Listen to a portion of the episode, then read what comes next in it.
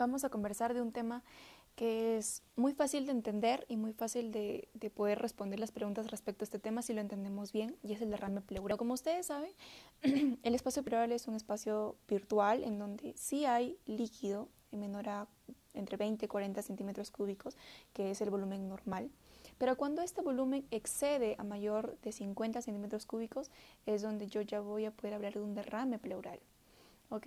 Entonces, para hablar de derrame y poder entender bien la fisiopatología, las causas etiológicas, recordemos bien las leyes de Starling sobre las fuerzas, ya sea de la presión hidrostática, la presión coleosmótica o la presión oncótica, ¿no? Entonces, recuerden que hay dos extremos, el extremo venoso y el extremo arterial.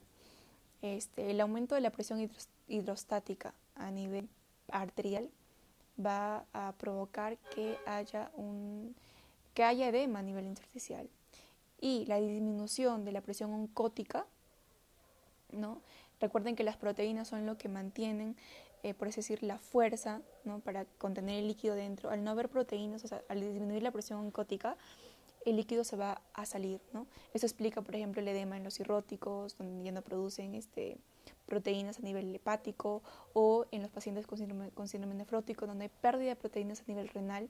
Entonces se pierde la presión oncótica y hay salida del líquido hacia el intersticio.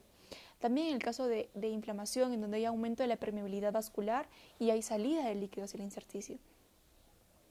Eh, o cuando hay alguna obstrucción a nivel de, de drenaje linfático, porque a nivel intersticial eh, los vasos linfáticos son los encargados de regresar nuevamente el líquido eh, que sobra a nivel intersticial para regresar nuevamente al, a la circulación sanguínea. Entonces, al haber una obstrucción o una alteración en, la, en el drenaje linfático es donde también va a haber edema o extravasación de líquido. Entonces, entendiendo eso, eh, el derrame pleural puede ser causado por el aumento de la presión hidrostática, por la disminución de la presión oncótica, por el aumento de la permeabilidad, por el aumento del líquido intersticial, por la obstrucción del drenaje linfático, o porque haya también paso de líquido de, de otras cavidades o orígenes, ¿no? O sea, que no tengan nada que ver con las leyes de Starling, ya sea que haya paso de, de líquido del peritoneo hacia los pulmones, del otro peritoneo hacia, hacia la cavidad pleural o del espacio cerebrovascular, ¿no? Y también cuando disminuye la presión negativa en el espacio pleural, también va a facilitar que allí se almacene líquido. O cuando hay, hay, hay alguna ruptura vascular torácica o la ruptura del conducto torácico, ¿no? Entonces, cualquiera de estas situaciones me va a traer derrame pleural. ¿Qué, qué significa? Volumen de líquido que puede ser ya sea exudado, transudado, este, sangre o, no sé, X líquido, allí, pero mayor a cincuenta centímetros, una colección de cincuenta centímetros, ¿no?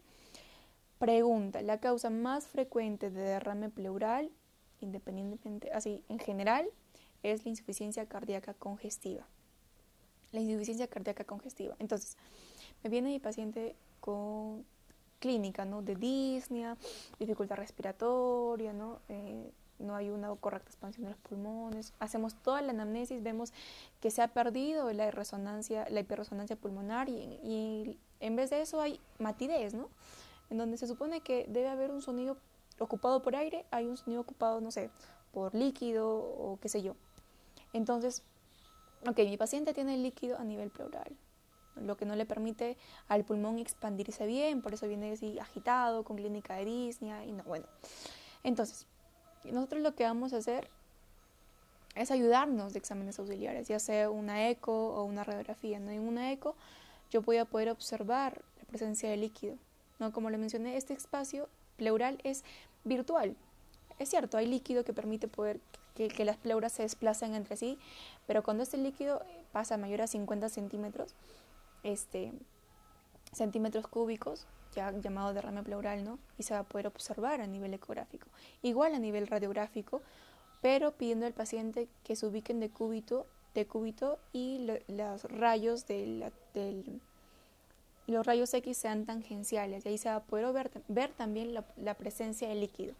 Entonces, lo siguiente que yo voy a hacer a mi paciente es hacer toracocentesis a nivel de la, siete, de la séptima y novena, es, del noveno espacio intercostal, línea axilar posterior, ¿no? Con una aguja voy a ingresar, pinchar ahí y poder extraer líquido para poder estudiar, ¿no? Desde que yo extraigo el líquido voy a poder observar ciertas características a nivel este, macro, ¿no? El color, la consistencia, eh, no sé, y me va a poder orientar más o menos de qué se trata. Entonces, aquí vamos a hablar de dos grandes grupos, o de dos, grande, de dos grandes tipos, o de dos grandes... ¿Qué puede ser este derrame pleural? Puede ser un transudado o un, un o exudado. ¿Qué es transudado y qué es exudado? Bueno, o cómo yo voy a poder diferenciar. Bueno, se usan los famosos llamados criterios de Light. Los criterios de Light básicamente tienen tres criterios, que es el L D H pleural sobre el, el, sobre el L D H este, sistémico plasmático, las proteínas pleurales sobre, sobre, el, el, sobre las proteínas sistémicas y el, y el L D H del líquido pleural, ¿no? Entonces, va a ser transudado cuando el L D H o, o este consciente entre L D H pleural y sistémico sea menor a seis transudado, y menor, perdón, menor a cero coma seis transudado y mayor a cero coma seis exudado. Igual con las proteínas, menor a cero coma cinco transudado y mayor a cero coma cinco exudado. Eh, ¿Cómo yo me acuerdo? Bueno, L D H son solamente tres palabras, entonces es eh, lo primero, ¿no? Mayor a cero punto seis, y proteínas, que es una palabra más larga, que es el segundo, menor a cero coma cinco, ¿no? Ese es el variable, cero punto seis, cero punto cinco, menor a cero punto seis transudado, mayor a cero punto seis exudado, igual con el, con el proteínas, ¿no? Menor a cero punto cinco transudado y mayor a cero punto cinco exudado. Y el tercer criterio es el L D H del líquido pleural. Si este L D H es menor o igual a los dos tercios del límite superior normal del L D H sérico, será transudado. Y si es mayor a dos punto tres, exudado. Entonces, todos los menores, menor a cero punto seis, menor a cero punto cinco, menor a dos, dos tercios del límite superior, es transudado. Y los mayores, exudado. Eh, ¿Cuáles son las causas, más, las causas etiológicas más resaltantes que pueden causar transudado? A la cabeza, insuficiencia cardíaca congestiva. ¿Ok? Que como dijimos es la causa más frecuente de derrame pleural, pero que causa transudado. Insuficiencia cardíaca congestiva. Luego le sigue la cirrosis y por último el síndrome nefrótico.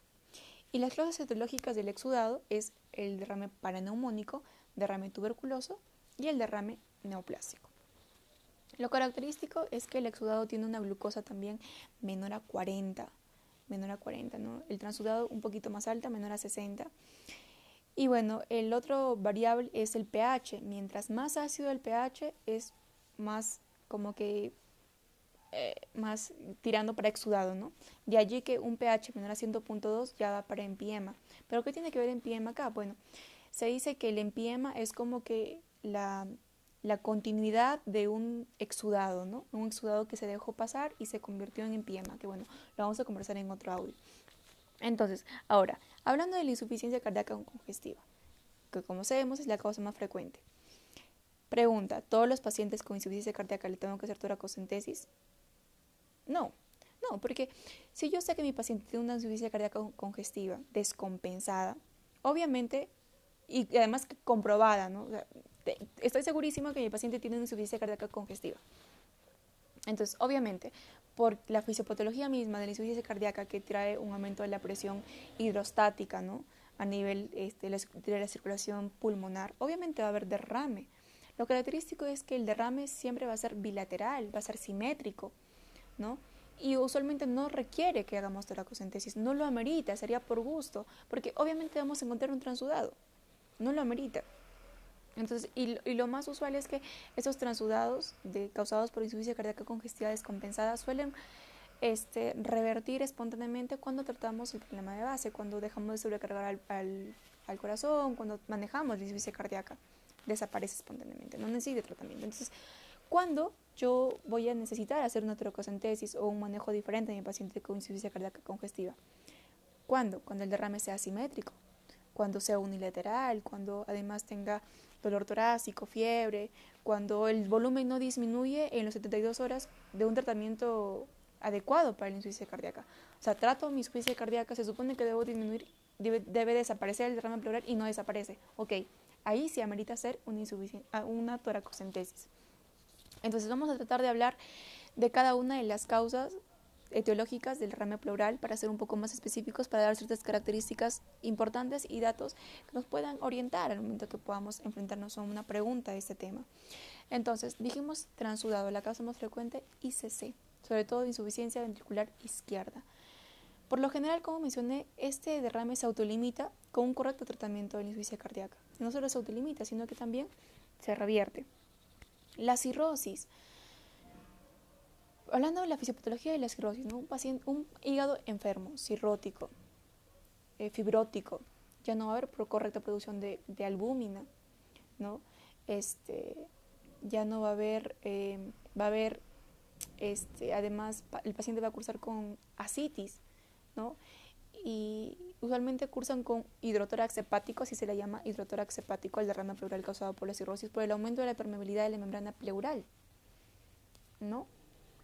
Y siempre pensemos, paciente cuya causa de su derrame pleural, eh, al pensar que sea cirrótico, el paciente tiene que sí o sí ir con ascitis. Si el paciente no tiene ascitis, eh, debo alejar la posibilidad de que la causa sea por la cirrosis, ¿no? Entonces, paciente ascítico y que viene con dificultad respiratoria disney y tú le sacas, ok, derrame pleural por transudado. No, lo más probable es que sea transudado por, por la cirrosis que tiene. Luego el síndrome nefrótico, como mencionamos, el síndrome nefrótico pues es, es una patología en donde hay pérdida de proteínas, hay pérdida de albúmina, entonces disminuye la presión oncótica. Al disminuir la presión oncótica va a haber extravasación de líquidos en el intersticio y va a causar, o a nivel pleural y va a causar el derrame pleural, ¿no? Entonces básicamente esas son, esas son las tres causas, I C C, cirrosis y síndrome nefrótico. Ahora hablamos de los exudados, que son tres también, derrame paraneumónico, neoplásico y tuberculoso. Característicamente, el derrame paraneumónico es un líquido inflamatorio, además es el, el tipo de exudado más frecuente, es aséptico, es aséptico y puede este, aparecer después de una neumonía causada por neumococo, ¿ok? Este, lo característico del, del derrame paraneumónico es que va a aparecer muy cerca la condensación de la neumonía, ¿no? Aparece en el transcurso del cuadro neumónico y muy cerca de la condensación. Hay otro que es el derrame metaneumónico, en donde aparece pasado el, el, el cuadro clínico de la neumonía y se localiza en un lugar distinto a la condensación, ¿okay? El, el color del exudado paraneumónico es turbio, predominan los polimorfonucleares, su pH es bajo, su glucosa es baja, menor a sesenta, y hay una hay cuadros en donde la glucosa es aún más baja, menor a cuarenta, en el caso T B C, empiema, y la más baja de todos lo tiene el derrame pleural causado por artritis reumatoide, en donde la, la glucosa es menor a quince. Y se diagnostica obviamente por su relación con la neumonía, ¿no? Es un paciente típico que cursa con cuadros de neumonía. Luego está el exudado neoplásico. Suele ser característicamente hemático, su pH es bajo, glucosa baja, el llenado es rápido y masivo, ¿no? Su diagnóstico se va a hacer eh, por citología y o biopsia, y el tratamiento va a ser pleurodesis, ¿no? O manejo de fondo. La pleurodesis, pleurodesis que, se, que se realiza con bleomicina. Y luego está el derrame tuberculoso. Este característicamente tiene un color amarillo este, citrino. Además, obviamente va a venir en un paciente que cursa con fiebre, que cursa con sudoración nocturna, con fiebre vespertina, que tiene más de tres semanas de evolución. Y bueno, el tuber- la tuberculosis pleural es eh, la tuberculosis extrapulmonar más frecuente. Su pH es baja y su glucosa también es baja.